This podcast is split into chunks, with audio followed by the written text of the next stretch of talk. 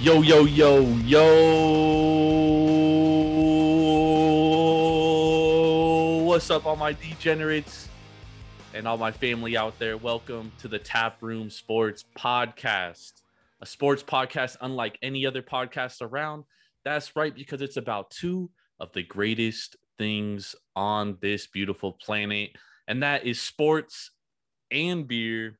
I am your host, Jordan Stacks on Stacks on Stacks Lats. Here as always with my partner in crime, Mr. Big Balling Ben Larson. Yes, What's sir. going on tonight, Ben? Not much, man. Dealing with uh, you know, some shitty hot weather out here. So got some light beers to drink tonight, which makes me stoked. I got to go out to the breweries today. Got to uh drink some fresh, fresh beer while watching the Giants lose. But you know, still Oh. baseball and beer. Can't complain about that. Sports and beer, can't complain about that. Is what it is. How you doing? I'm glad you brought up the Giants losing because you know falling back to earth. We were talking about law of averages. They lost a game. It's two in a row, man. That's two in a row. First series of the second half, they lost one and two. Great. But that's here nor there. We're gonna talk about baseball later. Padres. Yep, yep, yep. You know, I'm doing a lot better than that uh, Yankees fan that threw a ball at Alex Verdugo, uh, getting banned from every major league stadium. But I gotta ask you, Ben, like, all right, he's banned from every major league baseball stadium, but how do how do they know that that guy's never going to going to attend a game again? Because it's not like every security guard in every stadium is going to be like, oh, that's the dude that threw the ball at Alex Verdugo. Get the fuck out of here. You know what Yeah. I'm saying? So, I mean, what does that even mean? Like, is it just like all PR, like publicity stunt? I mean, it's a little bit of publicity. It's a little bit of like he won't be able to buy things at at stadiums, at um, you know, buy tickets through you know any of the the the sites. Um, you know, if somebody else buys the tickets, then yeah, he can go, uh, unless he's you know found out by doing some more stupid shit like throwing a ball at a baseball player. Um, I- mean, the, the I'm sure alcohol was definitely involved. I mean, we, we saw it earlier this week with the uh, the minor league fan who poured beer at the dollar beer night on the like at the minor league game. Um, I mean, dollar beer night is never a good yeah, no. idea. like, I mean, I feel like the don't know minor league. about that. I don't know about that. Dollar beer night is wonderful. Well, but- well, I mean, of course, because it's dollar Yeah, beers, yeah. but but Yeah. guys get uh, fucking trashed, Oh, and then that kind of shit happens, and it happens every time there's a dollar beer night. We Yep. hear a story where it's there's just always like, some idiot. Yeah. yeah. So it's like at this point, it's like, dude, if you have dollar beer night, like you have to suffer those consequences. I think as like a franchise or a company or whatever, because that's just like that's a poor move on your Yep. part. Oh yeah, absolutely. But I mean, it's just it's people doing stupid shit and you know not being not wanting. Is what be- happens when you're locked up for a year, dog. You know what I mean? Like people don't know how to act in public all of a sudden. Yeah, which is pretty ridiculous too. But It's America, dude. What do you expect? we're adults; we should be able to act like adults. But I know that there's a lot of people in this country that don't act like. I mean, and not even just this country. I mean, we're going to be talking about it a little bit later. You know, later in the show with uh, you know soccer and and uh, the Euro Cup. What happened at Wembley? Oh yeah, so like, soccer is uh they got issues too, dude. Yeah, in Europe. So I mean, it's just people being dumb and Yep. uh, and not want to, you know, deal with consequences of them being dumb. So because facts, man. That's facts. Hey, we got a great show on deck though. We're gonna be talking obviously some NBA finals. You know where the Bucks are one win away from winning their first title since 1971.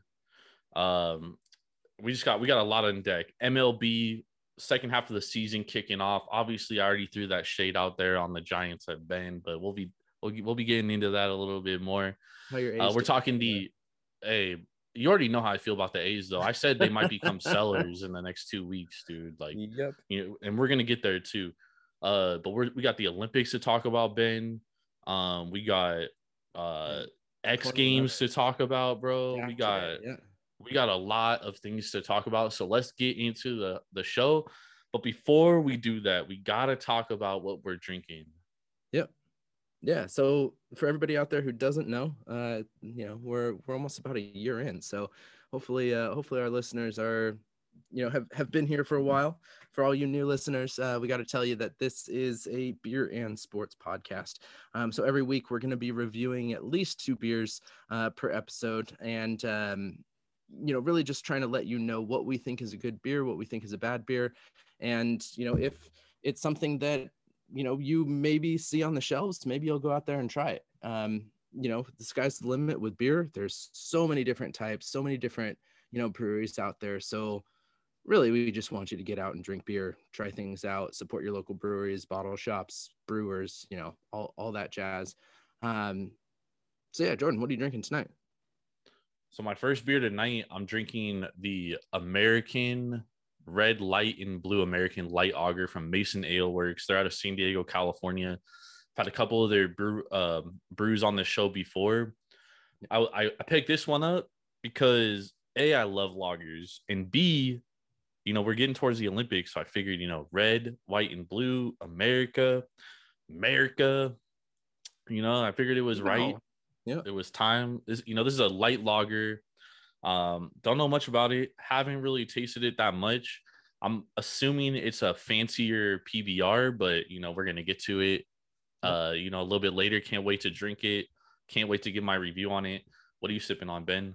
Uh, so I'm going local with my first beer. Um, I went over to Hoppus Brewing Company today. Got to uh, to try some some great pilsners, um, and wanted to bring back one of them for for the show. They had two on tap that were just lights out, absolutely lights out. Um, but because we're a sports show, I decided to bring this one back, and this is called the Wondo Pils, um, and this is made in collaboration with uh, Chris Wondolowski of the San Jose Earthquakes um, and this is a charity beer. Uh, so this is going to be going, you know, some of the proceeds are going to be going to Street Soccer USA, which is a uh, a community that is trying to fight poverty and uh, under and empower underserved communities through soccer. Um, so everybody out there, go give uh, go give this one a try because it uh, it has a good backing behind it. Um, so this is a five point good cause. Damn straight. Uh, 5.3%. So it's a, a really light beer, um, nice and clear. I've had a you know, a sip. I mean, I had a beer earlier, but uh, I've had a sip of it so far out of the can. Um, and out of the can, it's just as good as on tap. So, you know, nice dude good job, Hoppus. did you pour it into a glass I did. all right good good man good man You know Hey, Ben, I just saw this, dude. Anymore. I, I literally just got this message. Um, Younghoe Koo from the Atlanta Falcons, his car was stolen this morning. Huh. And all eh, he made a, a social media post just now about it. And he said all he wants back are his cleats. He doesn't even care about the car. He just wants his cleats. Love it. Love it. Love that. I mean, that, that reminds me of uh of what Blankenship and his Legos. Like I'm sure if he had Blankenship had a bunch of Legos in the back of his car that was stolen, that's all he'd want back. But Well, those, those might be his good luck cleats, though. You know what I Oh, mean? Like, straight. because he had a hell of a year last He year. was He was like one of the bright year, yeah. spots for the Falcons. Yep. Hundred percent. Speaking of Falcons and football, we got to talk sports. We're not talking NFL really on this show. No. Um, you know, we just if you if you guys are just tuning in, we do a football only show called APR. It drops every Thursday. This week it's dropping on Friday because Steady Eddie is on vacation um this week. Uh, but we talk about right now, well, we talk about football only on that show. This week we're breaking down uh what division are we breaking down this week, Ben? Uh, NFC, AFC East. AFC East. So we're doing the AFC we- East, the preview. We're doing over unders. We're doing division odds. So if you like to gamble, that is a show you want to, you do not want to miss out on. Yep. Every Thursday morning it drops. This week dropping on Friday though. But we need to talk about the NBA finals right now, Ben. Yep. And since my NBA finals Bucks hat came in, the Bucks are 3 0 in the NBA finals. So I feel like it's meant to be. Um it's that's all. That's the only reason why they're winning right now. I mean it, it's just it's a crazy coincidence, you know what I'm saying? But you know, I'm a very superstitious person, Ben. You know, I- if I'm wearing a jersey and the Bucks are losing, I take the jersey off and things change immediately, dude. I'm telling you, the Bucks. If I'm wearing a jersey, the Bucks Oh, lose. man. They're like 0 and 5 when I wear a jersey. Oh man, that's some good logic right there. They knew they it they is. It's know- just super. It's not logic. and It's they- not logic. It's just superstition, started. dude. It's superstition. It's like, bro. I mean, you probably wore your fucking favorite underwear when you played sports every every game you played. No. You didn't do that. no, I fuck, dude. I wore the same socks. Like, if I had a good game, dude, I didn't. I wore the same thing until I had a bad game, and then I would switch. no. It's it doesn't matter about what I'm wearing. It's what I do. It's how I perform. If I- Superstition, though, Ben. Come on, Yeah, man. No, but I don't need that. I need. I'm gonna go out Uh, there. ben got no fun 110 out here. and uh and get. Well, yeah, of course you give 110, but I mean, every dog has their day, right? You have bad days, you have good days. It, it It's not happens. because I wore different socks. Come on. Hey, you never know. The world works in mysterious ways, brother. But now we got to talk about these NBA finals. So obviously, Phoenix went up two games to none. Everybody was kind of saying, "All right, the series is over," before the Bucks even played a home game. Well, they they always say a series doesn't start until a home team. We're the only ones saying that. Who? Phoenix fans were the only ones saying that. no, there was a lot of people, a lot of pundits on the television and radio saying it too. But the the most common saying in playoffs, and this this goes for any sport where there's a series, is that the series doesn't start until a home team loses. And Phoenix just lost game five at home. Bucks are now at 3 2 with a chance to close it out on Tuesday night in game six. What are your thoughts from you know what has happened since we last spoke? We last spoke, I think the Bucks were it was a two to one series, right? When we had Reed on. Yep. That was the night the Bucks won their first game. Yep. Now it's three to two. Obviously, a completely different series you know what's your thoughts on what's happened in this series and what you're looking at going forward because ben the first thing i, I, I do want to mention here and this was this came out as odd to me like i didn't understand it because the suns were a minus 170 favorite at home last yesterday but on the series price they were like minus 175 like that didn't make any sense to me like so they were a bigger you got better odds for them to win game five, but you didn't get better odds for them to win the series. Like from a handicapping and betting standpoint, like I didn't understand that. That was basically I felt like that was Vegas telling me like they think the Bucks are obviously the better team moving forward. Well, yeah, I, think we all we all know that the Bucks are a better team moving forward. I think you know the big thing is is uh, you know what Phoenix is doing is uh, kind of out of. I mean, they're they're playing a hell of a season, a hell of a, a playoff run. Um, they've got lucky throughout the playoffs. You know, going against uh, you know Denver, going against uh, a hurt Denver, a hurt LA, um, you know, a hurt Clippers team, and now they're getting to a team that's that's uh, you know fully there. And we talked about it. I mean, throughout the whole season, that this Jrue Holiday uh, signing at the the beginning of the year was something that could definitely push them over over the edge. Trade, trade. And, uh, and the trade, Bucks yeah. gave up a lot for him. They did. They did. But the quality, his defensive quality, I mean, we saw it on the last, the, the biggest play, his last play of the game where he stole the ball away from Booker.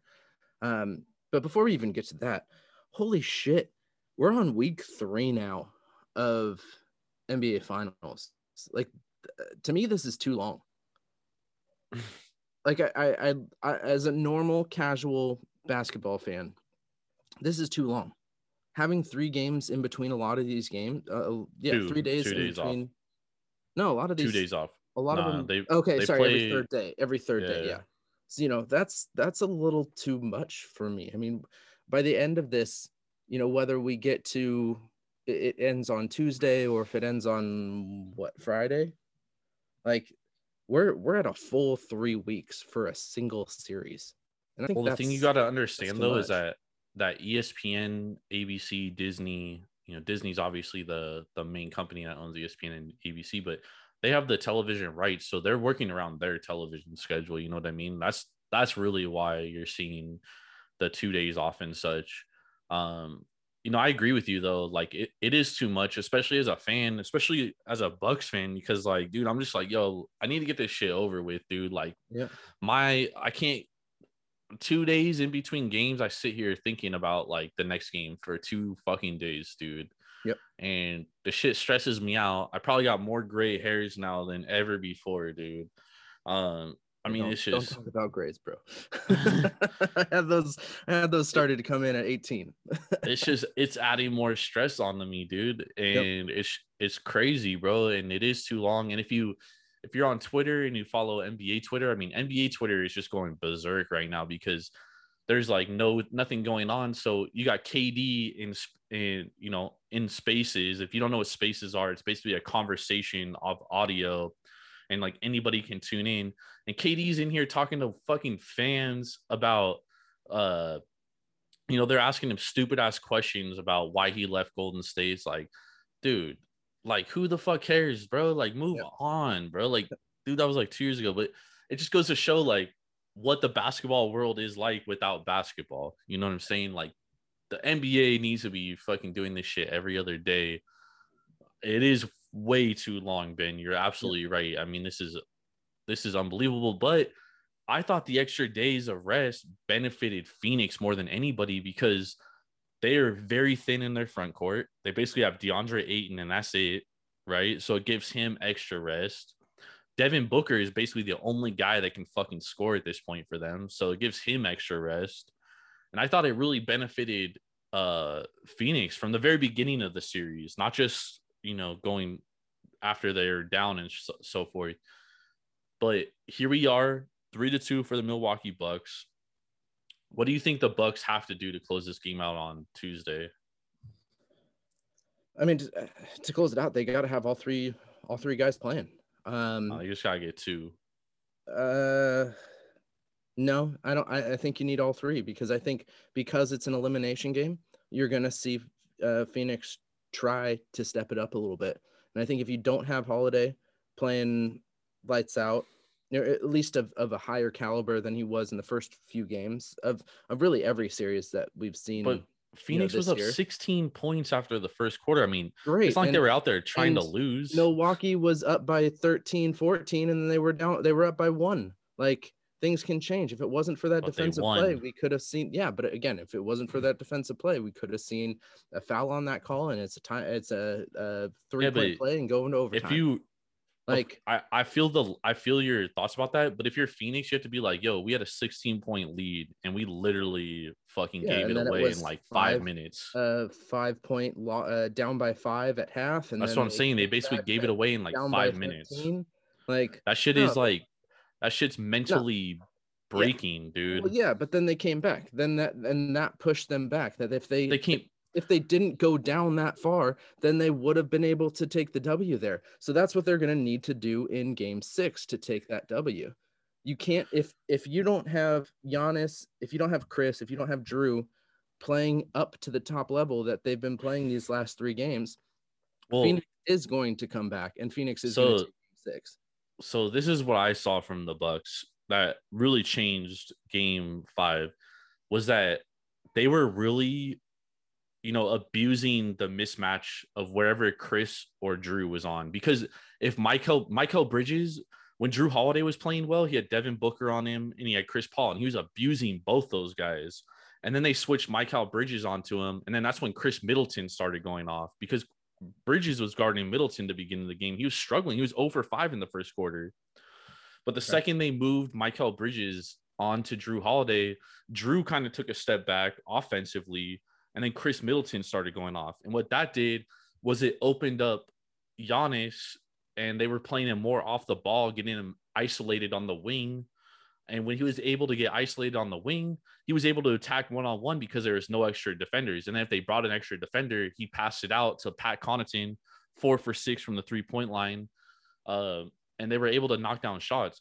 I feel honestly, I that's why I was telling you after Game Four, like I don't, I don't think there's an adjustment the Phoenix Suns can make that's going to put it over the edge because Well, they're getting they got two incredible games on, from hold Devin on, hold Booker. on, hold on. You just said I was wrong that Giannis, Chris, and Jrue have to have big games, but then you just said that if they take um, Bridges off of Giannis, or sorry, off of Jrue, then Chris has to score. And if they take Dr- uh, Bridges off of Chris or onto Chris, then Jrue has to score. So Yeah, but if Bridges that- were that- guarding Gian- that that right there is all three, and then Giannis having a no, big game. because that right if- there is all three players having to have big games No. for them to win. Giannis is having a big game no matter what. He's had he's averaging 33 points in the series, dude. Like at this point, there's no answer for him. Mm. Ben, who dude, we're we're five games into this and the guy's averaging 33 points. How are you gonna sit here and I'm rub not- your I'm- and I'm put your hand I'm over your face and say I'm that's I'm an insane that. comment? I'm doing. th- I'm not. No. I. Eh, what is insane is that you're saying that these three players have to have it, and then when I say that, it's wrong. No, because Because that's the way you've been saying it listen, all series. listen, So no. yes, I don't have as much NBA knowledge as you, but No, I also am not wearing you're- green you're glasses. taking- so you're taking you're taking what I'm saying out of context because I said when Michael Bridges was guarding Khris Middleton, Middleton was 0 for 5. Middleton was non-existent, so and the Bucks were still in the game, and, Jrue and- Holiday was and going Jrue off. Holiday was going off. Yeah. Yeah, So but then what to have a happens when. Michael Bridges goes on Jrue Holiday? Jrue Then Holiday Chris has to go didn't off. score another point. Yeah, And Chris goes what if he was guarding him the whole game? That's what I'm saying. So- they only need two of those guys, Oh man. Okay. bro. but they don't. But they switch. You're not gonna have. But you're not gonna have done one that all person just They haven't it. done that. That like was the first said game in game That five. was the first. that was how they did it. That was the first game where the Phoenix Suns switched up coverage like that, and that was because Jrue Holiday was changing the game because he was unguardable because he was he's too big for CP3 to guard, so he was abusing him, and Booker isn't a great defender, so he was abusing Booker.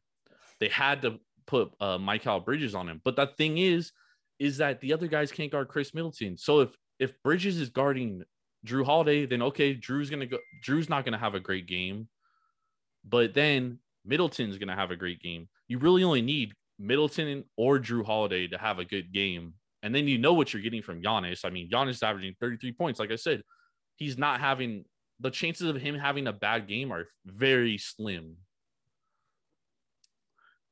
He's averaging 33 points on 61% shooting. That's better than his career averages. He's literally having the best season he or the best series he's ever had in his entire. Nobody's entire doubting career. Giannis, man. Nobody's doubting Giannis. So for me though, looking at it from a basketball standpoint, this isn't even looking at it from a Bucks fan standpoint. Like I just don't see an adjustment the Suns can make because if you they have to have Chris Paul and Booker out there. We both agree with that offensively. Yeah. And both those guys are getting abused on defense. So it basically it lends a hand to the what the Bucks are doing in my opinion. Like they put up 120 points last game. What did they put up the game before that? 120 points. I mean, dude, they figured it out offensively and they're averaging over 117 points in the last three games. And Phoenix had only given up over 115 points in one game before those games, all playoffs.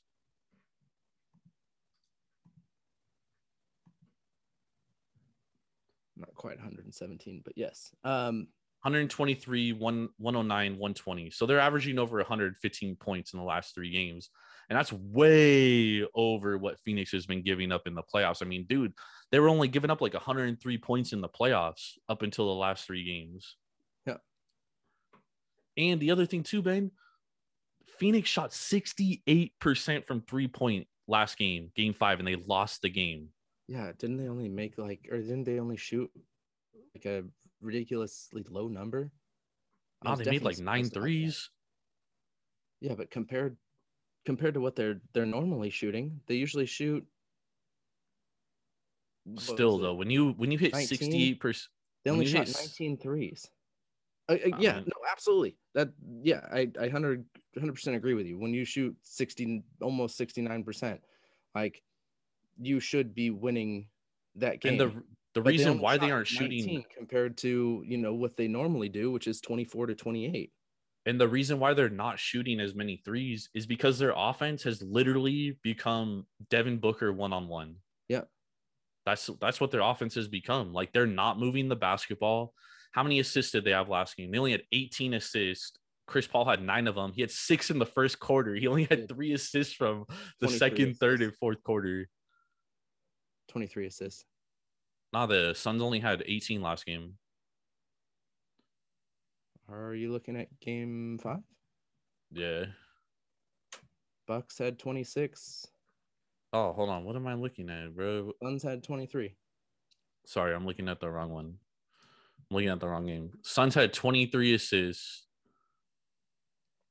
Uh, Chris Paul had 11 assists. He had six assists in the first quarter. So from quarters two, three, and four, he only had five assists from there on. So really, you know, after that 16 point barrage they put on the Bucks, it was all Milwaukee after that. It's all that dude's fault that was counting the money on the free throws. Because after that, after that, dude, it was a wrap, dude. Like the game just totally changed. Yeah, Yeah. I mean, all these, all the stats point to Phoenix winning this last game, which is absolutely ridiculous. Um, but Yeah. you know, but it didn't happen. It, when things came back, you know, uh, something I was talking to you about during game was those offensive rebounds, and how how big how those came in at such big points in the game, and Off of free throws too, some of them. for Milwaukee. Yeah. Oh, off the okay, offensive rebounds off the free throws. Yeah. Oh yeah. Like those were critical points of the game, and you know when you've got Book and Paul, you know behind the three point line, you're really asking Ayton Bridges and um. Well, uh, Ayton's getting taken out of the play because he's always coming over to help on the drive.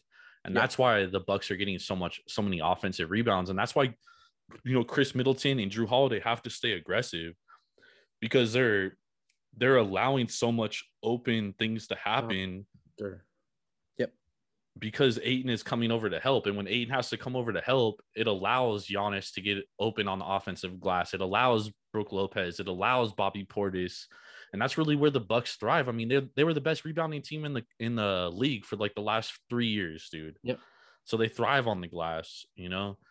And really, I just I feel like when Milwaukee started taking over with their size, starting at home and really getting into the paint. Well, I think it started in the second half of game two. They were just too far in the hole that it didn't really help. Um, I think that's really changed the series, dude. And as much as shit as I give Mike Budenholzer, man, he has really done a phenomenal job of he's the better coach in the series, which I can't believe I'm fucking saying that he's a better coach in the series, dude. Like it's it's quite incredible. Um, but it's it's been a great NBA Finals, dude. It's been been one of the best finals I can remember. Every, pretty much every game has been very exciting. for being such small market teams too. Like uh, Yeah. it's it's great to see that happening. Um, that it's not, you know, New York, Golden State, L.A. Um, um, I guess the Florida, Miami. Um, you know, it, it's not the big, you know, four or five teams that we've seen going over and over and over again. Um, Yep.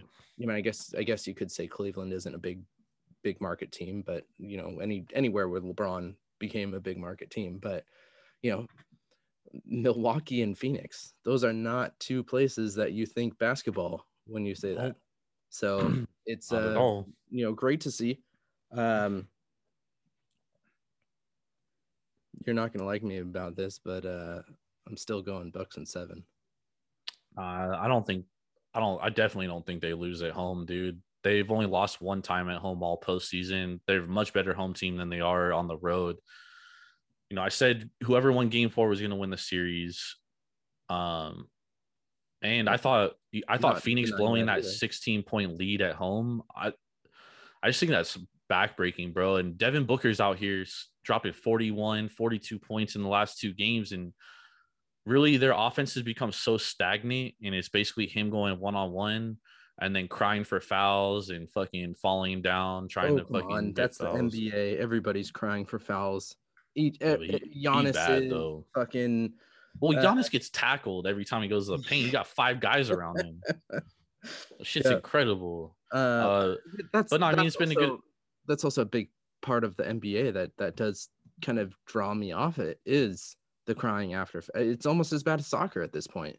Well, they Like- gotta they got to change some of the rules because some of these rules benefit offensive players and then they call them one way in the regular season and then in the Yeah. postseason they kind of like swallow the whistle a little bit and that's why the players get frustrated. it's just like dude you were calling this every time during the regular season and now you want to swallow your whistle because i mean if you watch the olympic play the fiba play it's much more um physical. Like they they don't call those ticky tack fucking fouls that they call in the nba dude. That's the biggest issue. Yep. and i agree with you there dude that the nba does need to change their officiating. They need to change some of the way they're calling stuff for sure because this whole leaning into players especially when a player's behind you and you just completely stop like in front of him it's like come on dude take the shot, like yeah like dude this is sticking your legs out bro. at the three point line. just unorthodox Like- taking unorthodox shots to try and draw a foul is just like Yeah. come on man what are we doing here bro like i'm sorry bro but I, as a basketball fanatic and a hoop historian like the last thing i want to do is watch a game where they're fr- shooting free throws or hunting free throws every time Oh yeah, you Yeah. know what i'm saying like it's fucking pathetic dude but anyways bucks and six there's no way they're losing at home dude Bucks and seven still. if they nah if, if the bucks lose game six they probably lose the series to be honest No, I don't think that that's the case. But I mean, they they did show you. You said last week the first team to win on the road wins the series, and now you're Yeah. saying there ain't no way Phoenix wins Uh, game six, dude. I think it's a wrap, dog. I I said the first team on the road was going to win the series, and I'm saying Bucks and seven. That's the first team who's won on the I, road. know, I, so- I, I hear what you're saying. I hear what you're saying. Bucks and six, baby. Uh, All right, let's let's move on to the five minute clean. You want to put a shot bet on it? No, Okay. All right. Are you sure? I will be drinking plenty of whiskey anyways. No. All right, let's move on to the five minute clinic. If you're new to the show, this is a segment where we spend five minutes on one topic. This week we're talking Major League Baseball. So we're past the deadline. We got um, we got the trade deadline coming up here, August 1st or July 31st. Um, the AL wildcard race is pretty close. I feel like the NL though is uh, it's it's pretty much a wrap except for one division.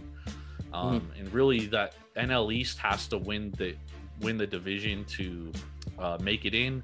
I think the NL Central, Milwaukee Brewers being ahead eight games. I mean, it would take a fucking miracle for them to lose the division at this point. Yeah, especially Uh, over there. Yeah, and then the Giants, for some reason, dude, they lose, and then the Dodgers lose Yep. in extras. Dodgers are now one in nine in extra inning games. Ben, Wow. FYI, pretty, pretty. Uh, it tells me what their weakness is. I'll tell you that, Yeah. absolutely. and that's their bullpen. Yep.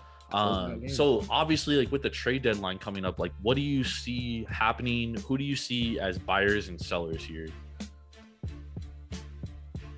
I, I mean, I think we have, you know, I, I think we can look at the bump teams that are, you know, somewhat close, um, and really kind of question those. Um, you know, because I think we can obviously say that, you know, Washington at 10 games back, Miami at 13 and a half, Pittsburgh 17 and a half, Colorado 13, Arizona 27 and a half games back. Like they're they're all teams that I can see being sellers here. Um, Atlanta's going for it, man. Uh, It, which surprises me that you know with Acuna out, they bring in Joc Pederson. You know, and, and they've also they won today. That's not like a that's not like a go for it. They didn't give up a ton. That's like a uh, you know, let's see if we can make something happen type of move. In my opinion, it's like a fringe move because obviously a lot of uh, a lot of the Braves players are young, so they're not going to be sellers. Uh, you Yeah. know, unless maybe they get frisky and want to trade Freddie Freeman for some prospects or something. I don't which- think they did that either. They yeah, they probably don't, but I mean they could. Yeah. Um, no, I- definitely, I definitely think that there's teams where, of course, they're going to be sellers. You're talking the Tigers, Twins, Royals, Rangers, Orioles in the AL, and then the NL. I think you're talking the Rockies, Marlins, Pirates, Diamondbacks. I do think that the Nationals are going to be uh, sellers too, although they're not completely out of their division race. Yeah. Surprisingly, they're only six games back. So it really depends. I think for them in the next two weeks, like if you're six games back come August, like all right, you know, sell off, Yeah. you know, sell trade Scherzer, trade some of your older guys for younger guys. You know what I'm saying, and kind of rebuild. And I think the A's are in a very interesting position, Ben, because the A's can't fucking score for shit, dude. They literally have the worst offense in the league. Like they have one guy that's playing good, and that's Matt Olson, and everybody else is fucking dog shit. They're hitting like below 230. I mean, it's it's just atrocious. And as an A's fan, I just don't think they can make enough moves to become become competitive. Where it's like, all right, do you look at trading off pieces now because you know you probably aren't going to get more competitive by you know you can't make enough trades is what i'm saying to Yeah, get over the hump yeah, and I think that's the big thing too is is that hump because yeah, they could probably make some trades and and either you know catch up to Houston or you know catch up to or- at least keep that wild card spot. I mean, you've got a couple ga- couple teams, you know, Toronto, Seattle that are you know two and a half games back from them. Cleveland three and a half games back, but I mean, we look they just uh they went to uh, one and two against Cleveland this weekend. cleveland can't hit for shit and Cleveland can't hit for shit too. So, like that's, I think you're right. I think they again they can hold it, but is it worth just holding Uh, it to get to that wild card game just to lose it? so the the only thing that worries me about the aids is they have this whole fiasco going on with the city of oakland Yeah. and there's a vote coming up so if they trade off players before that vote comes up i think it that could be the signal that they're leaving oakland to be honest because it's like you know if they do get in if they do stay in oakland like you want to keep these core pieces and move forward right Yeah, I I don't, and also if they're going to be moving to, you know, most likely Vegas, they're not going to want a shit team moving to Vegas as well. So I think you keep your core. But I think it's easier because they're not going to be, even if they do move to Vegas, they're not going to be playing in Vegas for like two to three years. Yeah, I need a, a stadium unless they're going to share with. uh Nah, there's no way you could have a Major League Baseball team playing in that Aviator Stadium. How long? But the isn't the contract up at? uh Yeah, but you could still go year to year. Yeah. But will they? You know what? What's o- what's Oakland? Oakland uh, is going to be pissed off that they don't stay. I mean, I guess it's Yeah, up but that- Oakland right that's now. still revenue for them, though. They're not going to be Yeah. like, "Oh no, go fuck yourselves," you know? Because then the A's will just be like, "All right, we'll share a stadium with the Giants for a year or two. Uh, I'm sure the Giants would love the extra money and only fucking deepen their pockets. true. You know what I'm saying? So I mean that's that's where things can get interesting. I think that's why I think if the A's do start to sell off, that's basically the white flag, like, yo, we're moving, we're moving. Yeah. And if they don't, that's like a commitment for Oakland, in my opinion. Yeah. So it'll be interesting. I said the next two weeks were very important for the A's because if they fall out of that second wild card, I do think we see them sell off because the Blue Jays are right behind them, two and a half games. The Mariners are playing phenomenal baseball, but the Mariners are I mean, we talk about law of averages. Like the Mariners are going to fall back to earth at some point. Yeah. Um, like they did halfway through the season. I mean, they were like 14 and three at one point, and then they were fucking dog shit for the next 40 games. And all of a sudden they got good again. So I think they're going to fall back to earth. Cleveland right behind them. Cleveland has a great pitching staff.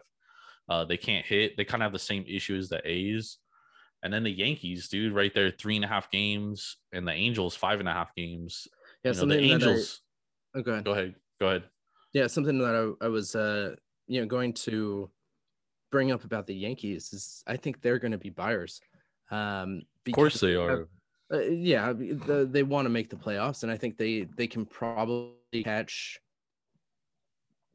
that Oakland spot or that Houston spot, um, because those are they're tied right now for the uh, the wild card position there. I guess Houston's the top of the never mind. Uh, Oakland for that wild card spot, um, but you got to look they're they're all hurt right now. You've got Judge, Voit, Urshela, Frazier, Kluber, uh, LaCastro, Severino, Hicks, Loaisiga, O'Day, Higashioka, and uh, all on the IL right now. They are Yeah. beat up, absolutely beat up, and they're seven and three in their last ten right now. So they're definitely making a push, and I can see them catching up at least another spot there. You know, it, it could be the AL issues. East. It could be the AL East being, you know, the same as the NL West, where you get three teams out of that division because Boston's playing out of their mind right now. You've got Tampa Bay playing out of their mind, and then you're either going to have Toronto or or the Yankees. Yeah. Yeah. So that that could be a situation where, you know, everybody's coming out of the AL East. I just don't think that Yankees have enough pitching to be honest, and I don't think there's, you know, they can go get Scherzer for example, but They they you know- have to pick up a starting pitcher for if they're going to make a run for it. and they got to pick up a high high leverage reliever, and that's the thing, dude. Is I think I think a lot of these playoff teams need those high leverage relievers. Giants, A's, Yankees. Um, you know, you could throw you could throw the Angels in there. I mean, the Angels need fucking pitching in general. Yep. Uh, the White Sox bullpen outside of Liam Hendriks has just been mediocre. The Red Sox probably have the best bullpen of all the contending teams, I would say, and the Rays. So I don't think they need them there. Astros could use pitching. So I just think that all these teams Mets need that are yeah. contending and the Mets, do they got DeGrom on the IL now? Yep. Um, you know, that's that's really tough for them. And their and their bullpen and their like their last 10 games has been fucking terrible. They have like a nine ERA in their last 10 games I saw today. Did you see that uh that Mets play today against Pittsburgh? Nah, Where which one? uh it was a it was a swing well, it ended up being a swing bunt and the pitcher like it was on the line and the pitcher brushed the ball out. Infielder or the the uh ump behind the plate calls it fair. Are you serious? clears the bases because the pitcher who brushed it away is arguing at the ump because the pitcher thought it was foul. The ump called it fair. And he's arguing at the ump while the Pittsburgh players are just running through. Pittsburgh ends up putting up six runs that inning and they lose seven to six. It was six to nothing and they lose seven to six to the Mets. The one game the Mets actually shit- score runs. Yeah, it shows how shit fucking Pirates are. But we knew Oh, that was yo, gonna happen. Yeah, we definitely knew that. They're gonna be they're gonna be sellers. They got a couple of guys too that could be great fucking additions for other teams. Adam Frazier being one of them, who was an all star. Yep. Um. Yeah, man, it's gonna be an interesting deadline. It's gonna be very interesting to see where things are going. I think the NL is pretty much set though. I think we got our playoff teams, except for the NL East. I think the Phillies can maybe make a move and get in there. Um, but I think definitely our two wild cards are coming from the NL West. Yep, Hundred percent. We definitely have gone over five minutes on this, by the way. True. Very true. All right, well, let's take a break by uh, and uh, hear from one of our Taproom Sports affiliate podcasts, and then we'll be back for beer number two. yeah.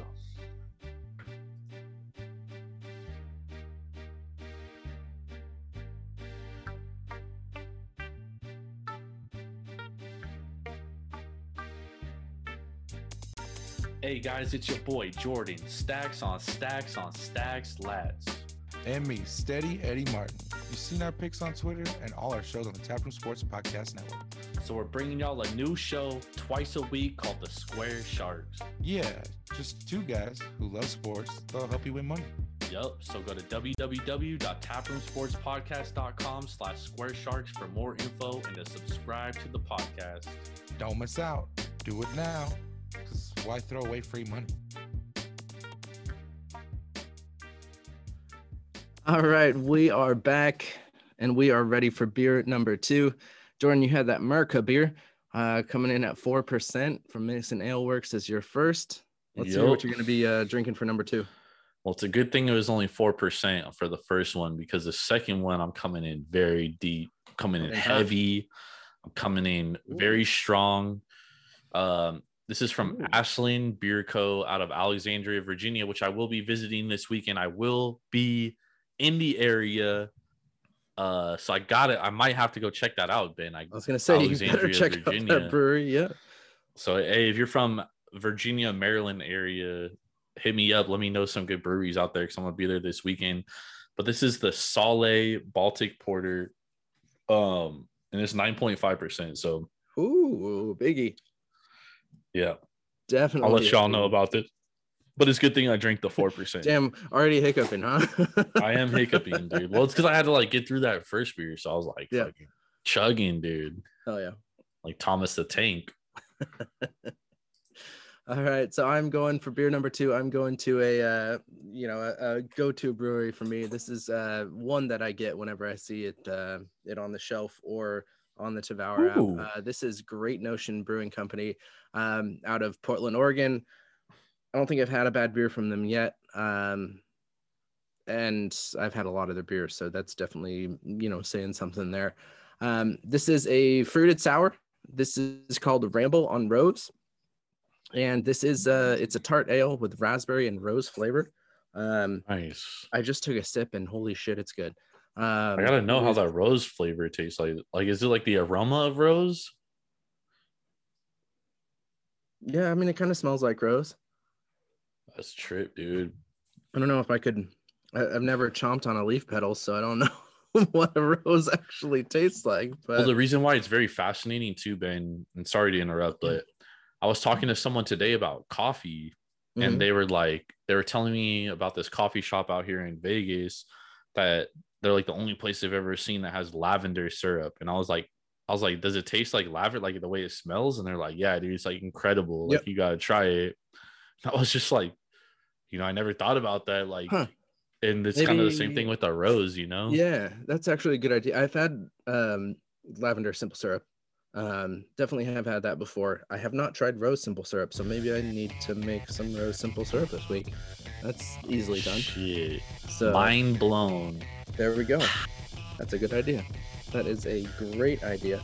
Um, so yeah, Portland's known as the uh, the city, the Rose City, um, city of roses. So that's why they are kind of incorporating the rose into this beer.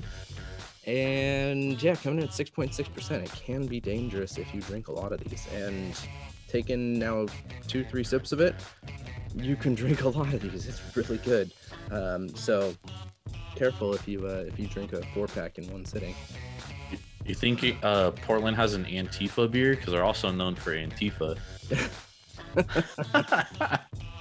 I mean, uh, I'm sure they need of one, huh? There's a million Portland breweries up there. Portland Dude, there's is a lot. Great dude. Is a great city to go and check out if you're in the beer game.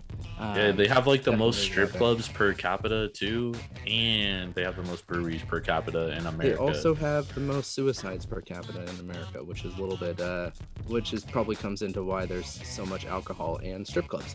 So, but Yeah. uh, it's uh, could see yeah. that. Being up there a few times uh, my sister used to go up to school there so i've, I've visited quite a bit and then uh, have visited after that and man every two minutes you get a commercial about uh, you know suicide prevention hotline so if you're feeling that way there's people out there to talk to you um, Jesus Christ, man! Why to bring the fucking I know. mood down here? yeah but uh, hey you were talking about what portland's known for Yeah, we, another we didn't have to fucking get into that for. though. Holy shit! My God. Uh, all right, well, let's get back to sports. We just talked a little bit of beer. We got Pour Me Another. let's bring that back up. Sorry, I don't mean to laugh about that. Like suicide is mental health is very important, but here. And and first thing we're talking about is uh, is something about mental health. Um, so we're gonna meant be, to be, I guess. Yeah, exactly. Great a Great transition. Yeah. so we're talking Pour Me Another. We've got a long one this week because there's a lot of stuff that we need to touch on. Um, that we didn't necessarily think was uh, good for its own, you know, full full discussion here. So uh, we're going to be touching on Pour Me Another. Kind of our, as Jordan called it, I think on our first podcast, our TMZ section of the uh, of the podcast, which it really is. So let's get started.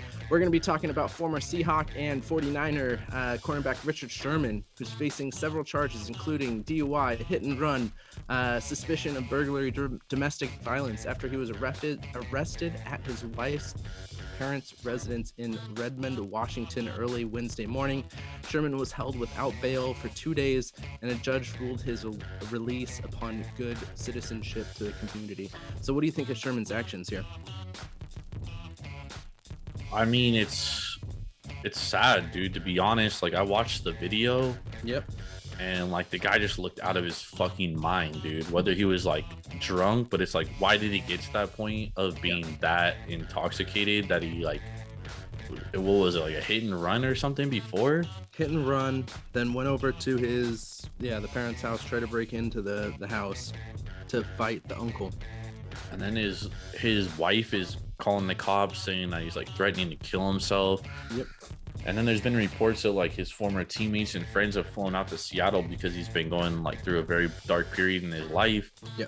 And you know, I don't know if it's because like his football career is coming to an end because we see this a lot of time with athletes. Once their like athletic career is over, like, you know, they don't really know who they are. Because that's who they've been their whole life has been that alpha athlete like that everybody looks up to and shit.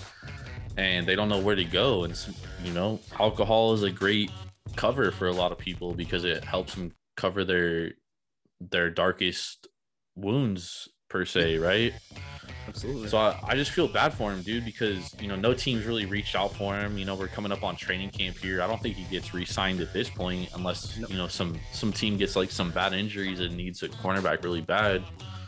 So I, I just think this is a dark time for Sherman. I hope he gets the help he needs. I hope this incident, you know, not only stopped him from taking his own life, but he could have very well taken somebody else's life, whether it was, you know, driving drunk, as they say, or you know, just doing something stupid. So I think this this could this very this moment, what happened could very well be best case scenario for him, Ben. It's true. It's 100% true. And uh, yeah, he had a he drank a bottle of vodka and he drank a bottle of Hennessy before getting in the car and driving The whole liquor cabinet, dog. Yeah. How dude I bro, oh my god, I can't even Luckily- imagine that, dude. no, yeah. Luckily, Did he uh, throw up while driving? I don't know. Don't know. He That's hit, like uh, alcohol poisoning, bro. Yep. He had uh, his hit and run situation was um, running into a construction site. So luckily he didn't hit anybody um, on the way there. But uh, he did fuck up his Mercedes. Uh, we saw the video of him trying to bash in the uh, the front door of the um, you know of his his in-laws' house, yelling for the uncle. Um, uh, at the same time, like, what did the uncle do? What did the uncle say to get him to that state? You know, and I, but I guess when you're in that bad place, like you're talking about, any little thing, and you know the, Go the, the edge, addition bro. of, yep, the addition of alcohol and a lot of alcohol there can bring you into that that place where you just want to beat the shit out of somebody. Bro, Um, drinking that much, Ben, he probably didn't even know what ha- he probably didn't even remember it. He probably woke up in jail and was like, dude, what happened last night? yep. Um, He had to have Yeah, been they- blacked out at that point. Oh, easily. They couldn't. Cops said they couldn't taser him because of they weren't sure what chemical the father-in-law had sprayed.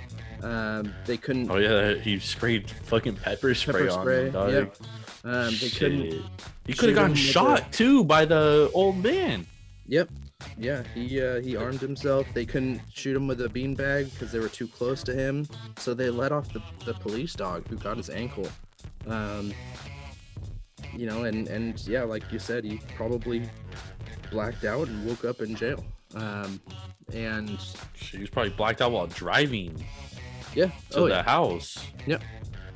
Yeah. So like, it's um, yeah, definitely rough to see, especially with a guy who is you know so big into the community, so big into you know football that that's that's life. And I think you're absolutely right, man. You know, not having football being life and not having a team reaching out to him when he thinks he still has more left. Gotta be That's- heartbreaking, bro. That's rough. Yep, definitely rough. Just can't hang him up. All right, let's move on. We got the Olympics start on Friday, and there are major COVID issues coming out of Tokyo, man. 55 people connected to the Olympics, including officials and contractors working on the Summer Games, have tested positive since July 1st. Today, USA tennis star Coco Gauff, and this literally happened Sunday, announced that she has tested positive and will miss the games. Do you think we'll see COVID issues continue for the Olympic Games? And are you at all excited for the games this year? Not. I'm not excited at all. I mean, I'm stoked what? that, that we're having them, but I, I mean, I think we're having a lot of players who are backing out because of COVID. We're having a lot of people who are going to be sitting on the sidelines because of COVID. Like this isn't the top, the, the top brass. This isn't the the you know, top of the line. Yes, these are the top, like, athletes of their sport, but we're missing so many people this year. We've got the the track and field. Was it Great Britain just Kari had Richardson. Six, well, yeah, Oh. Kari Richardson because of the um, you know the the weed allegate or not allegations, but the testing. Um, we had six Great Britain athletes um, who were close contact with someone who wasn't even on the track team that now have to go through protocol and they might miss some of their you know their races if you know they don't test through it. I it's just it, it's becoming such a downer i mean we've been going through this covid shit for so long that it's definitely a downer but it's affecting everyone. I don't think the athletes are going to be as stoked because they can't do anything. All they're going to be doing is sitting in their hotels. They can't go drinking. They can't hang out with other athletes who they're you know uh accompanied with and it's just going to be boring in my opinion. Well, I think opening, that's uh, opening game or opening uh, night is going to be virtual. Is that what they're going to do? I think that's the biggest issue is that like the Olympics just aren't the same without fans there, dude. Yeah. And that's that's where my biggest downfall comes. Like they should have moved the games to the US or somewhere where you know we can have the games with fans in attendance. Because I do think that, you know, having the Olympics, like, dude, there's gonna be no fans there, just cancel it, dude. Like there's no point in having it. well, they're getting especially- all their money out of out of uh, TV. So Yeah, but Tokyo's not getting any money. Like they need the travel, the people going there and spending money at the restaurants, the bars, etc. Right? Yep, yep. So I just think it's. Uh, I'm not gonna say pointless, but it's just it's definitely not gonna be the same. Like watching swimming with an empty stadium is gonna be fucking watching Boring. dudes swim and Yeah. women swim, dude. Like it's just Yep. not gonna have the same effect, dude. You know what I mean? And gymnastics, how fucking crazy gymnastics, dude. Yep. Um, Soccer. So with Like with that being said, dude, it, it is going to be a little bit of a downfall. However, the great thing about the Olympics is like we have sports on 24 7, dude. Like they be showing shit happening earlier in the day. Like, dude, it's the greatest thing ever. Sure. And as a degenerate, we're gonna be able to bet all fucking day, dude. you know what I mean? 24 hours, dog. We're gonna be able to bet. So that shit's gonna be fucking dope. That's the only thing I'm really looking forward to, man. Yep. That's true.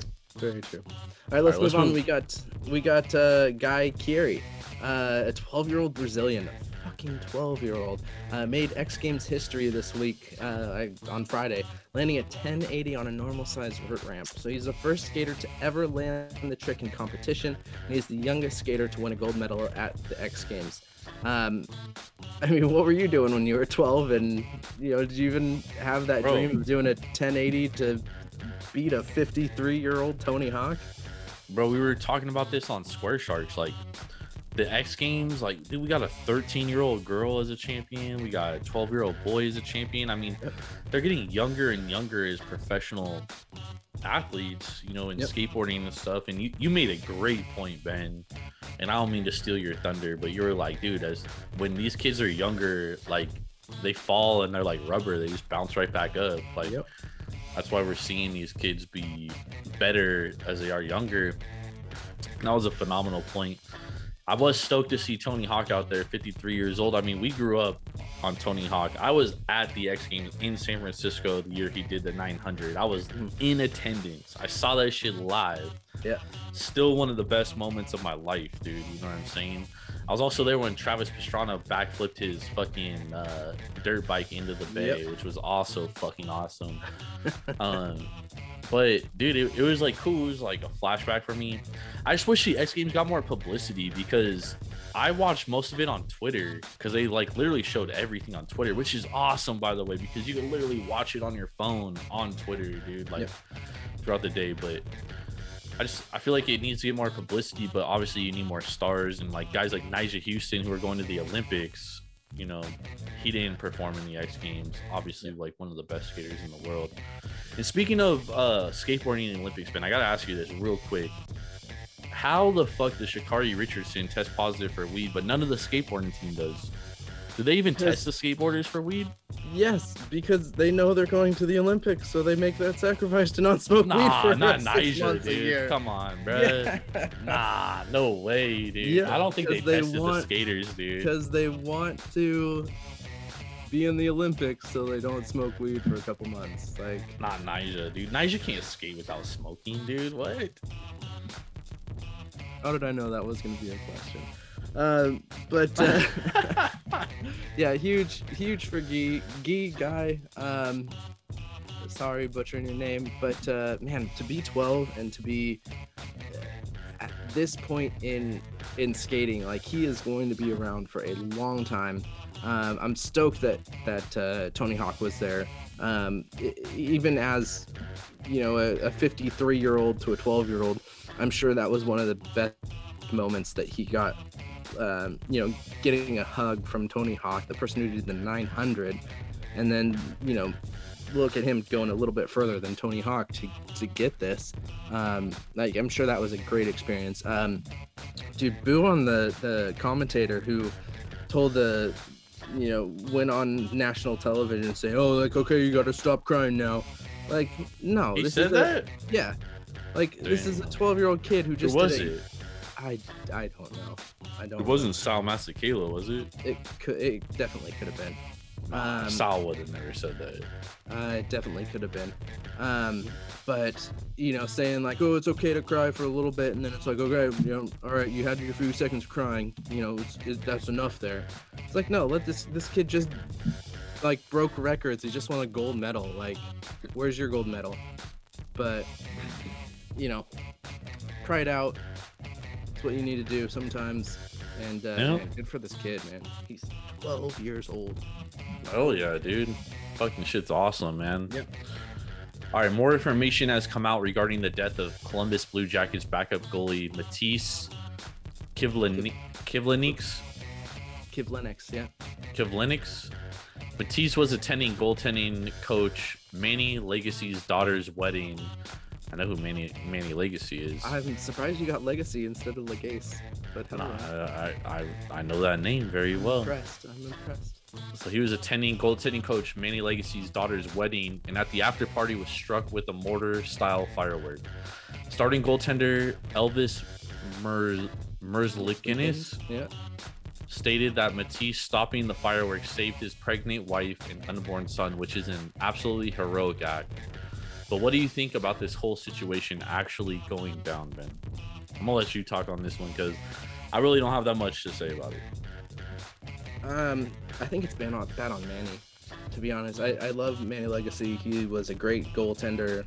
You know, it, it sounds from this that Matiss and Elvis are, you know, basically family members to him, both at the wedding. Um, I guess Matiss was good friends with, you know, um, Manny's daughter, son, and um, son-in-law. That's the right one.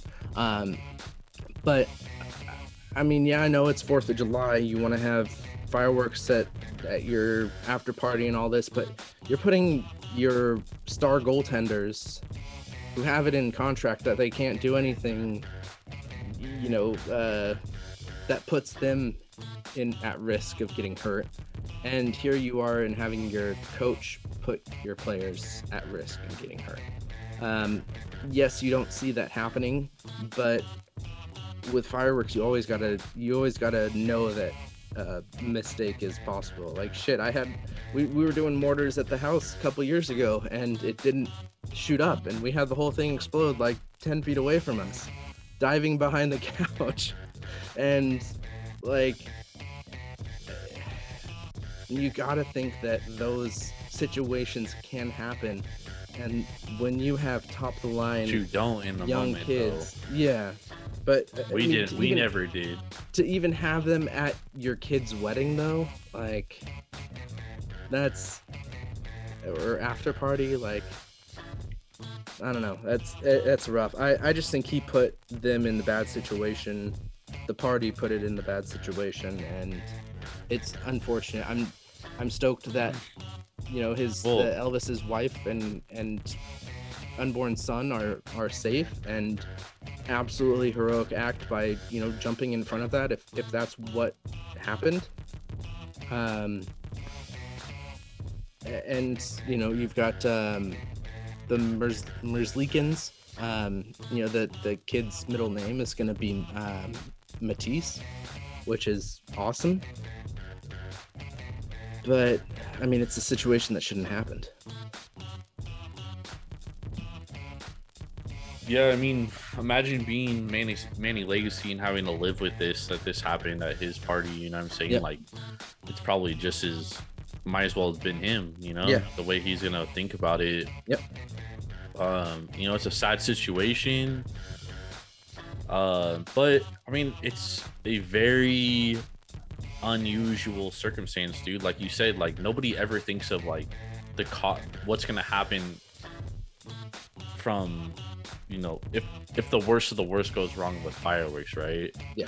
nobody ever thinks about that and that's really the biggest problem with fireworks dude. And that's why they're illegal in so many states Most of the time, it's young kids doing it. yeah it, it, and it's because people don't understand how fireworks work and the precautions to take and they're in the wrong areas where you know shit can happen. So i mean it's just sad. I just hope we know we, we learn something from it. We have to learn something from this right we Yeah. have to as society we have to learn something from this and i think the one thing to take away is that you know if you're not a professional who knows how to handle fireworks and i can't believe i'm fucking saying this dude because if you told me like 10 years ago that i would be saying this but now that i have a daughter things are a little bit different but Yep. you know if you don't know how to handle fireworks and obviously i'm a professional handler of fireworks don't handle fireworks Yep. Yeah. don't do it don't do it Absolutely. All right, let's move to something a little bit higher of uh, you know higher level here. Um, we're going to the 2020 Euro Cup just finished this week. Italy, Italy took the W uh, on penalty kicks over England, so congrats Italy. Um, it was a hell of a game. But uh, in bigger news here in the states is that the Euro Cup Finals has more U.S. viewerships than the average NBA Finals game this year. Bullshit. Is this? Yep, 9.4 million compared to 8.9 million. Um, so is this good news for soccer or bad news for basketball? And before you answer that, I also want to ask: Did you see these crazy ass uh, stories of the, the ticket takers um, taking cash bribes and letting people in, and then like oh, I bet, the dude. That's, huge masses of fans who are li- literally pushed their way through the security and all the gates to get into the games? bro. I told you the death of capitalism, dog. Yeah. You know, the little man re- realizes he's fucking the pawn and fucking starts to work his way up, and that's, that's what happens. the history of capitalism, bro. It happened with the French Revolution. I don't mean to go on it with history. I'm just, you know, I'm out here just fucking speculating shit. But as far as the Euro Cup's concerned, first of all, the U.S. viewer average doesn't incorporate for the NBA Finals streaming because last year streaming shattered the NBA NBA record. I mean, they had like 21 million streams in the NBA Finals, dude. But they only had like 5 million viewers on television. And the same could possibly be said for the finals here. However, Ben, if this is the case and there is more people in America watching the Euro Cup, why are we not investing in soccer players in America? Why aren't we bringing over the best of the best? Yep. Is my biggest question for the MLS. Because you watch a lot more MLS than I do. I mean, I don't watch any MLS, so you, if you watch one minute, you watch more than I do. So, that, but that's always what I always tell you, dude. Like, I can't get into a league where we're like, we're like the double A fucking single A team. Did we get beat by like Manchester? Our MLS All Stars get beat by Manchester United's like C team, dude. They're B team, but you also have to think that you know those they have been practicing together, and our all stars don't practice together, and all all that yada yada. True, but the But- MLS sucks, though. Uh, yeah, not I'm, I'm not gonna disagree with that at all. MLS definitely sucks. Um, it's, I, I mean, I think this is a good sign for for soccer in the U.S., especially coming from where we were in the you know the the next highest, the previous Euro Euro final, which was 2.9 million viewers less. Um, so you know, we're you know we almost went up by a third of of our our you know viewership there. So that's NBA that's Finals. absolutely huge. No, no, no. Um, from the the Euro finals, the last Euro finals. Um, Well, you know it's gotten a lot bigger in America since the last Euro Finals. soccer, Gambling, that too. Yeah. and there's only one thing on in the morning in America, and that's European soccer.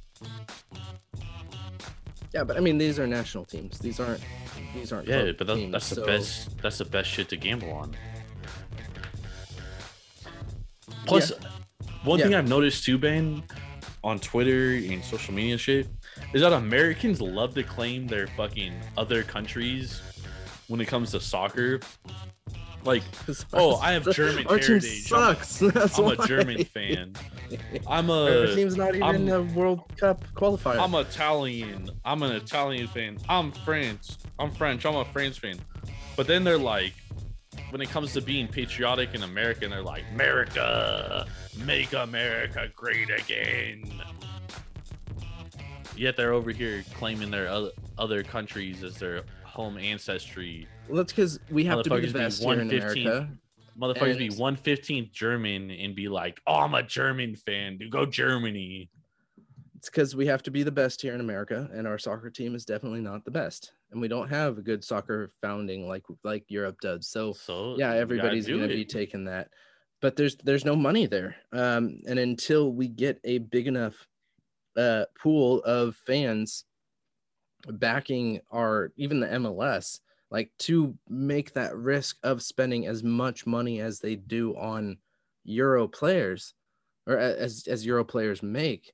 That's why the They're- earthquake should have signed Messi. they, earthquakes don't even make that much money a year to pay But for they have the contract. best. They have the best MLS stadium. uh debatable but No, they got to be up there, dude. They have like a hundred. They have two hundred foot bars there. I mean, that's They have the largest biggest- outdoor bar in America. It is the biggest outdoor bar in america yeah that's true but um uh,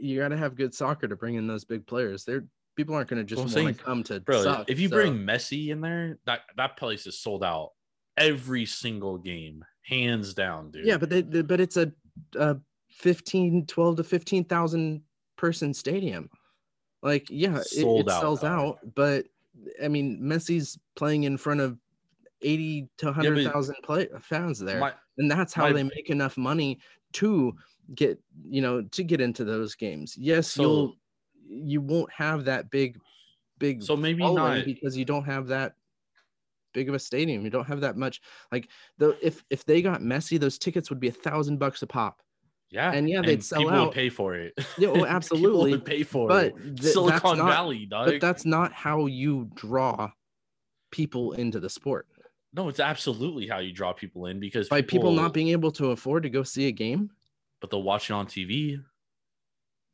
they still watch messi's games on tv anyways Yeah, but that don't mean nothing for American dollars. yeah it's true The only way to grow the game, and you're telling me, you're sitting here telling me that the game, the game has grown based on the numbers that people have watching the Euro Cup. So why aren't we, why aren't we investing in talent to come to America to grow the mls the talent has to want to come to america and they don't want to But Americans would, uh, you said it yourself, dude. Americans want winners, dude. They we got Zlatan when he was a fucking old fuddy But duddy. but that's what the MLS has been because Americans typically haven't watched soccer. But what you're telling me is that Americans are watching soccer at this point. They're watching soccer more than the NBA finals. They're they're watching the good players in soccer, and again, the good so players in yeah, soccer so you don't bring want those to come to. here. They don't want to come to an undeveloped, shitty league. But if dude, They're not getting on, the. man. They're Money not getting the bro. money. You, They're not getting the sponsorship money here in a shit they, MLS oh, league bro. that they are in Europe. But money talks. If you convince the best players from Europe to come play in the And our MLS, teams don't ob- have that money. They can't offer that, no, they do because they just have to get investors involved because and nobody wants to to, invest money. in a shit team. So uh, we're yeah, but that's how you make money, circles. dude. But that's how you make money. Look at look at who's come to the MLS. You the big ones have been Beckham and Zlatan. it's all Yeah, but it's all washed up players because at that point exactly. they don't nobody wants to come over here. We've been in the the league's been I around know, for Ben, 25 years. Ben, Ben, Ben. You don't think they've tried to offer? You don't think they've tried Well, to offer? They're not gonna. Dude, come on, it's the MLS, dog. Nobody watches soccer in America, or at least they haven't. This is different, though. You're saying that more people are watching the Euro Cup in America than they are watching the NBA Finals. That to me tells me that there is actual that And how much- Americans How much good money soccer. does an N- NBA organization make compared to an MLS organization? no, but that's you can't. I'm not talking about that. I'm saying how do we grow You the have to MLS have money and we have to, to, get, the players. If you don't have money, you can't get the players. Yeah, but if you get fucking billionaire corporate investors, which America obviously has a fucking shitload of, fucking Jeff Bezos. a lot of these the players don't want to come over and not play against the Jeff hardest. Jeff Bezos could buy the entire. Premier League if he wanted to. It's true. He he could literally fucking buy an MLS team tomorrow and be like, "Dog, I'm bringing over fucking Mbappe. I'm bringing over fucking Ronaldo. I'm probably won't over." come. Because if they come If to he the MLS, them, they're they not would. playing against the the biggest, the hardest teams, the biggest Yeah, but stars. there's only one way to grow your league. behind You have it. to get those players to come here, so you get other talent to come to come want to play. and nobody That's the problem with the come MLS. That's the problem with the MLS is that they haven't been able to get talent because here. because nobody wants to come nobody here. Nobody cares about soccer in America. But you're telling me they are starting to, based on the numbers you provided. Yeah, they are. So why? So now's the best time to invest in soccer in America. Money talks, like you said, and MLS teams don't have money, so they don't Well, they have don't the have television it's, like, partnerships. they don't have the the big enough stadiums. They don't have the the sponsor, you know, backers. So until that happens, you can't get a big Bro, player. And you get Me- it's you not get happening. though, and your corporate sponsorship skyrockets. all right, let's move on. It's uh No, tell me that's not true though, dude. You get Messi. Absolutely, you don't but Messi won't come. to- I know, but even if Well, Messi is is sent Messi probably like five more million million for his last dollars, contract. even if Like, Messi is no sent 10 more MLS million, he probably won't come to the States. He wants to play against the best of the best. He doesn't want to play against trash. Nah, his career's dude. He's done everything there is, dog. He he trying to make money now. He took He like a just fucking a seventy five percent pay cut, and he took like a seventy five percent pay cut. He could have signed, still more than the MLS with- probably would have given him. With uh he could have signed with a uh what was it man city who has their ties with um you know with the mls he didn't he chose Yeah. not to he chose to stay in barcelona Yeah, and Because they gave him five hundred million before in his last contract. He, that that guy was making like one hundred fifty million a year, Ben.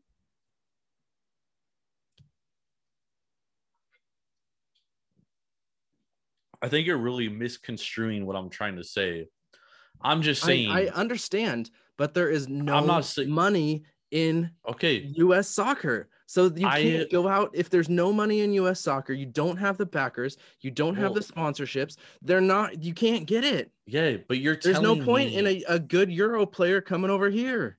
Okay, a good world player coming over here. Hear me out though. You're never going to have the best players. hear me out real quick. You literally told me yourself that the game grew from US viewership It for the. Euro Cup. By you know how, how many- much? 2.9 million since 2012 when million. the last Euro So you're telling me that Americans that's one are tournament, interested one in soccer. finals. I know, but stop. You're you listen. You're telling me Americans are interested in soccer. Yes or no? Yes. Yes. So what's the only way to grow the game in America? Bring in players, but you can't get good players if they don't want to come, if there's no money behind it. But we don't know why they don't want to come. Because the MLS is trash. They well, want to yeah, we know the MLS good is trash right now, but what if competition. But what if what if invest what if Why big investors got involved? back? Ben, I don't care about why he went back. I'm talking about right now. You told me Euro Cup has 2.9 million year. viewers more. I understand that, but you're telling me Americans are more interested in soccer right now than ever before, basically. True. The only way to grow the game is to get good players. Imagine if the biggest investors, the guys that invest in NBA, NFL, Because they they want put to that take money- a loss in a shit league. but how how do you, know it's gonna have- be a lot? It's gonna be Ben, good. you just told me that the game grew 2.9 million viewers. It did, but there's no competition here compared to Europe. But if you get the That's a good players in by America, your. Nobody's gonna throw away money, bro, why why does the NBA have the best players in the in the world? because there's no other competition.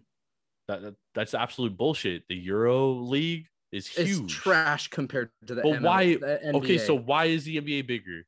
because players want to play in the NBA, no, they don't want to go play the in the NBA Euro League bigger? Why is the NBA bigger? because they have the best players because they have the most money. Why is the NBA bigger? Okay, why don't you tell me?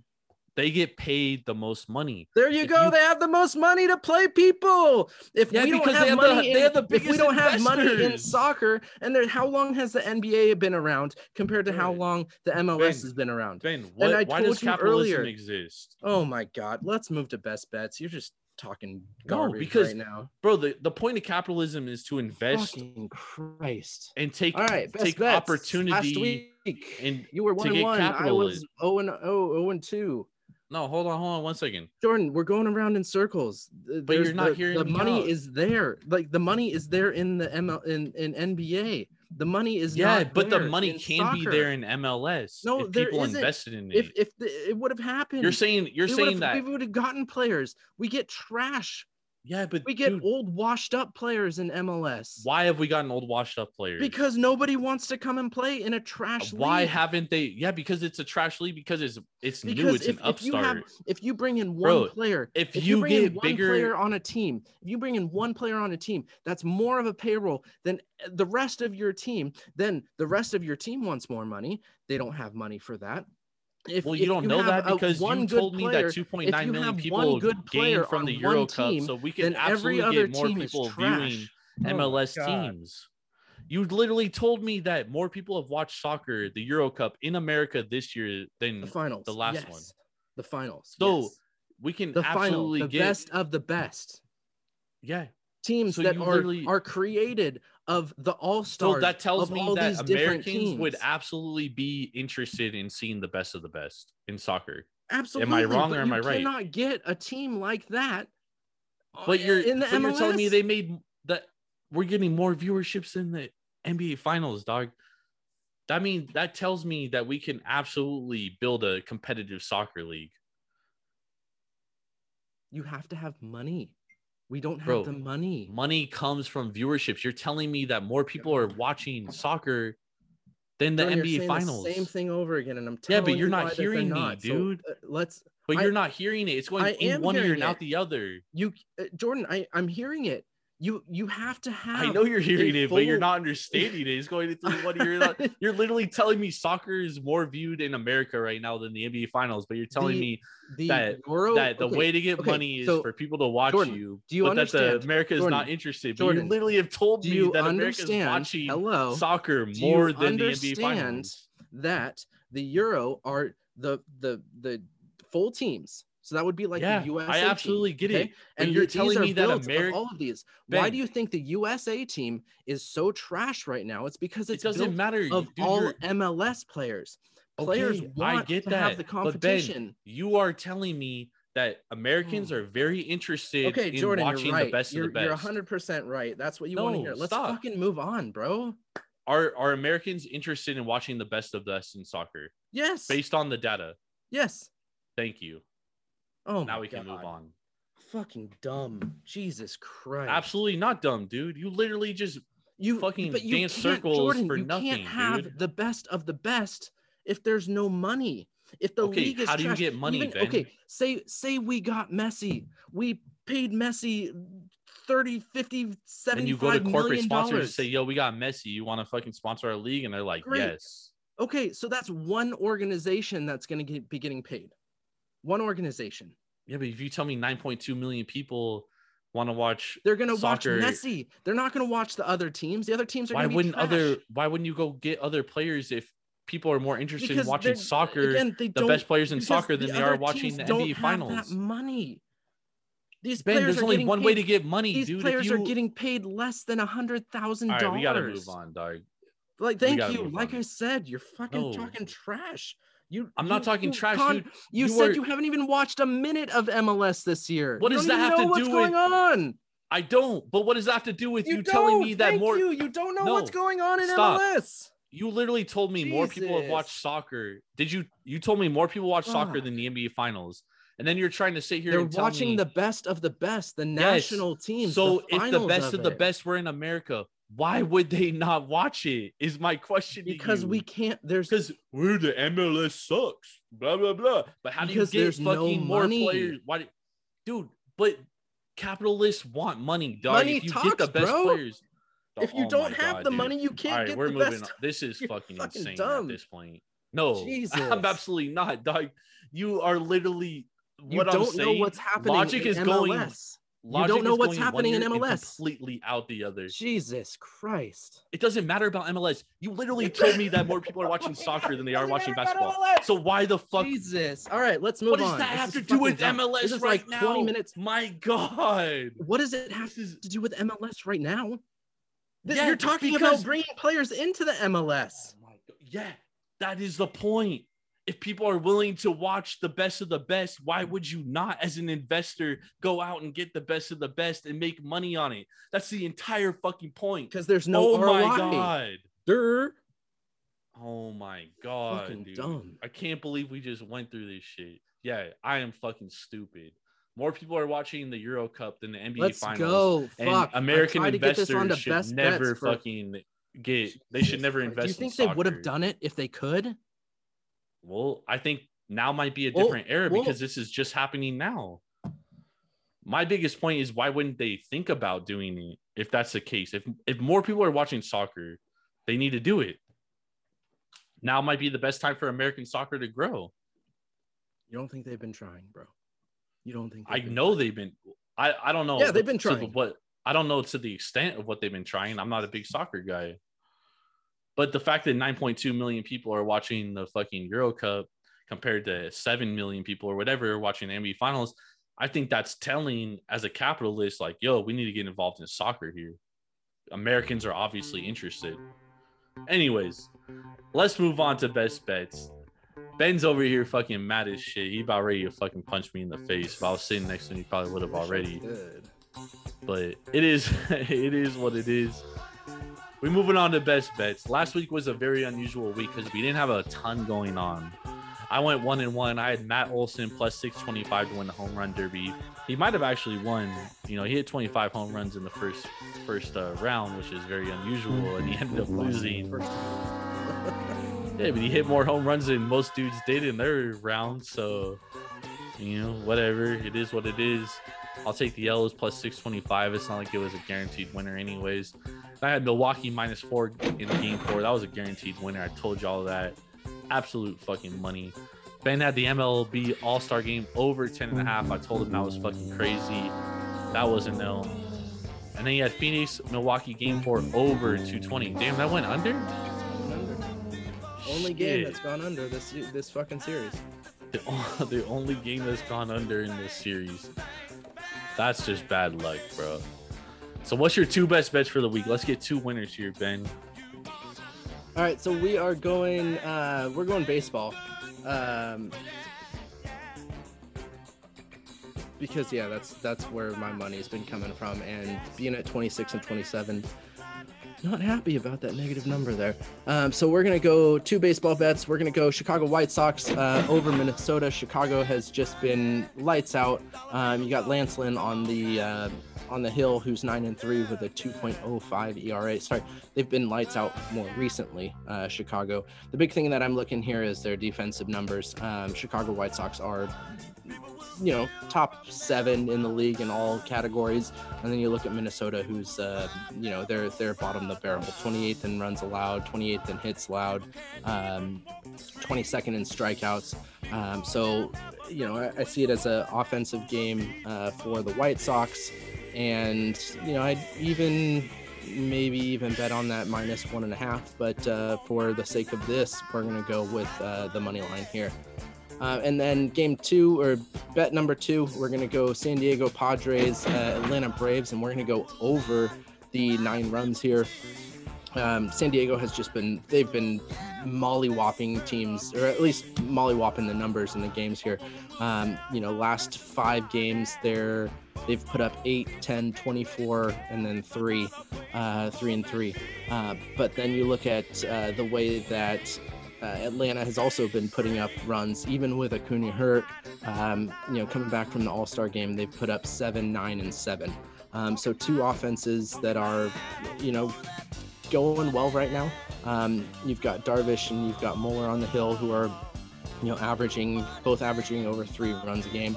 Um, so, you know, and and Muller I think has only got three starts this year. Um, so it's you know, it's likely that he's not going to go deep into these games. Um, so we're going to go over nine on this one. Nice, dude. I like it. I like it. Two overs, Ben. You're going total over game. Oh no, you're going money line Money over line. Minnesota. Yeah. All right, I like it. Min- Chicago White Sox, good team. Good team. Good team. Minnesota, not a good team. My two best bets of the week. I mean, y'all already know where I'm going. I'm going Milwaukee minus five over Phoenix. I do think this is going to be a blowout. I think that this series is over. I think if Milwaukee wins the first quarter, which I expect them to do, I definitely think it's a wrap. I think the city of Milwaukee is going to be bonkers. The stadium right now, $1,400 for standing room only. It is going to be a fucking crazy house in there. I love Milwaukee minus five, winning in six for the culture. And I like Khris Middleton over 24 and a half points here. I think Khris Middleton has used his size to his to his advantage, especially last game, scoring 29 points. Um, I'm not expecting Jrue Holiday to have a big game next game. I think they are going to try to slow him down because I do think that the 11 assists with Jrue Holiday's game was really a big factor um, in Milwaukee's game. I expect them to switch up on Jrue Holiday and try to really focus on him. However, can't take away what he does on the defensive end, and that's where he's very, very, very special. So I like Milwaukee here. I like them to win more than five points, and I like Chris Milton over 24 and a half points. He's also averaging more than his season season average in the finals. Can even consider that he had an 11 point game in game two, and he's still averaging over 24 points. Going Khris Middleton over 24 and a half points. Let's lock it up. Let's win this fucking money. Love it. All right, so we Except just talked don't sports. because you said that the Bucks were gonna win at seven. I'm not going to put down your bets like you do. So, Nah, um, you can though. I like it. I like the shit talk. all right, so we had uh, we had our sports. We're going to be talking our beer. Um, you started with that light lager at four percent, then you went to a 9.5, 8.5, 9.5 Baltic Porter. Tell me how your beers Yep. were tonight. The lager was good. I mean, it was like a light lager. There wasn't anything like that stood out as far as the taste. It was just like a typical light lager. I'll definitely drink it again. Um, I probably wouldn't buy it again for the price that it was. Um, so for that, I'm gonna give it a 3.75 out of five. The Baltic Porter, not a big porter guy by any stretch of the imagination. This one was pretty good. It definitely wasn't the best porter I've ever had. I'm gonna give it a 3.75 out of five as well. I would definitely drink it again. Don't know if I would buy it again though. Nice. So if I do go out to Alexandria and visit um Ashland Beer Company, y'all better not hate me. Sorry. You just won't order a, a Baltic I won't order a porter. How are your Right. beers, Ben? so I had the I started off with that Wondo Pils. Um, it was the 5.3% out of uh, from Hapa's in San Jose. It was a good California Pils. Um, it was you could you know taste those notes of uh, of the citra hops there. Um, it was light. It was crisp. Um, it was you know something you can definitely you know drink a few of.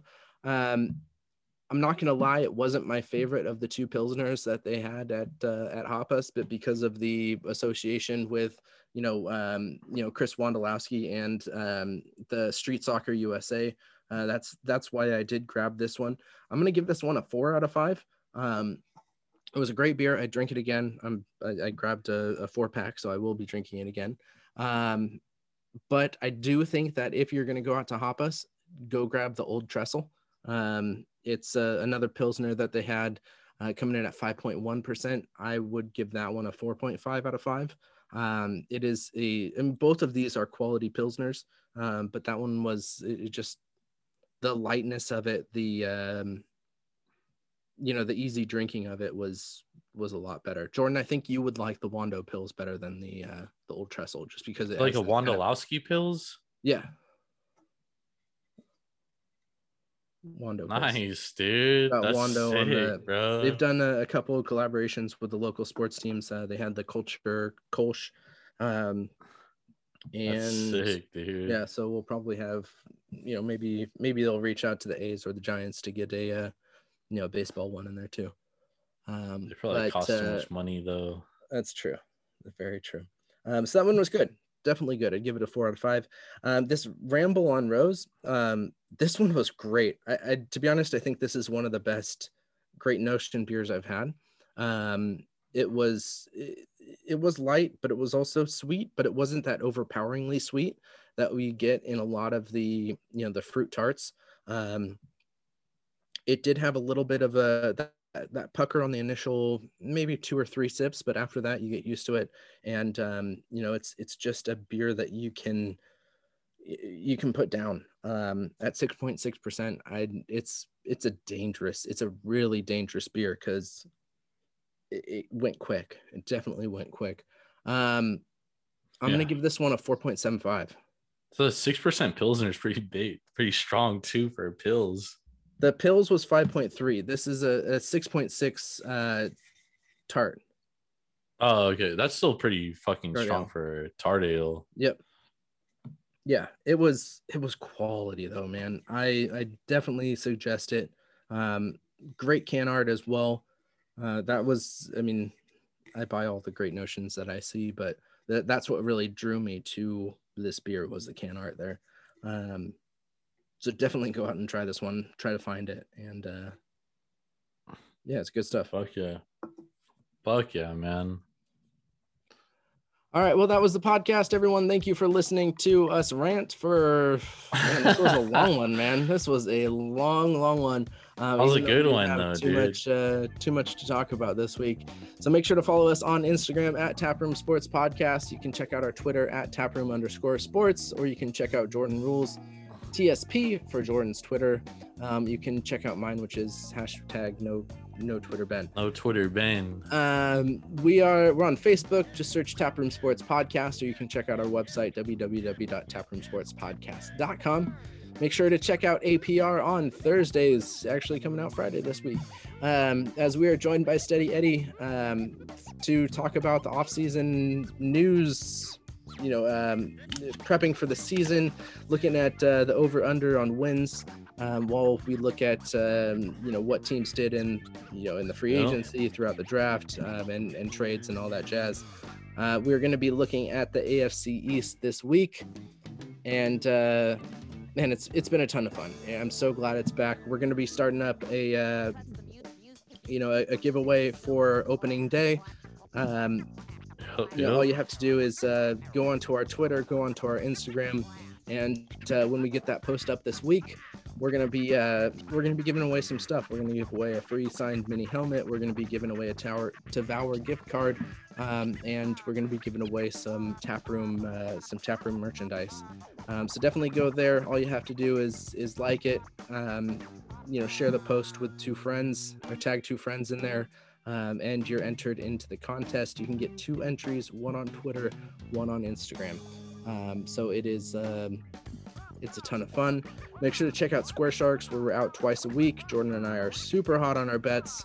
What we do is we uh, we look at uh, we pick a couple teams or a couple games literally five minutes before the podcast. Three and one last week, Ben. Yep, Three and Yep. one uh, on Friday, it was a good uh, good day on Friday. Saturday. Yep. Four, yeah, Friday we record four Saturdays games. Well, it was Um, technically Saturday and Sunday because we had a game postponed or suspended. It's true. Um, yeah, we didn't even talk about the shooting this week. Yeah. we had so much stuff in Farming Other, but uh, we literally build the bets as we're talking on the podcast to to pick our best bets for um, you know for those three games that we we discuss.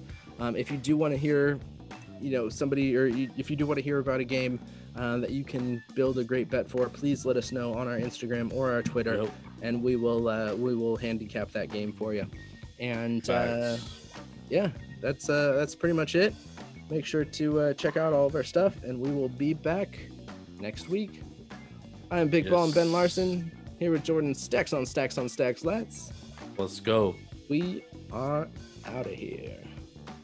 Hey, yeah. Hey Ben. How does capitalism work? Oh Jesus Christ! Those who spend the most make the most. For thought. Have money to spend.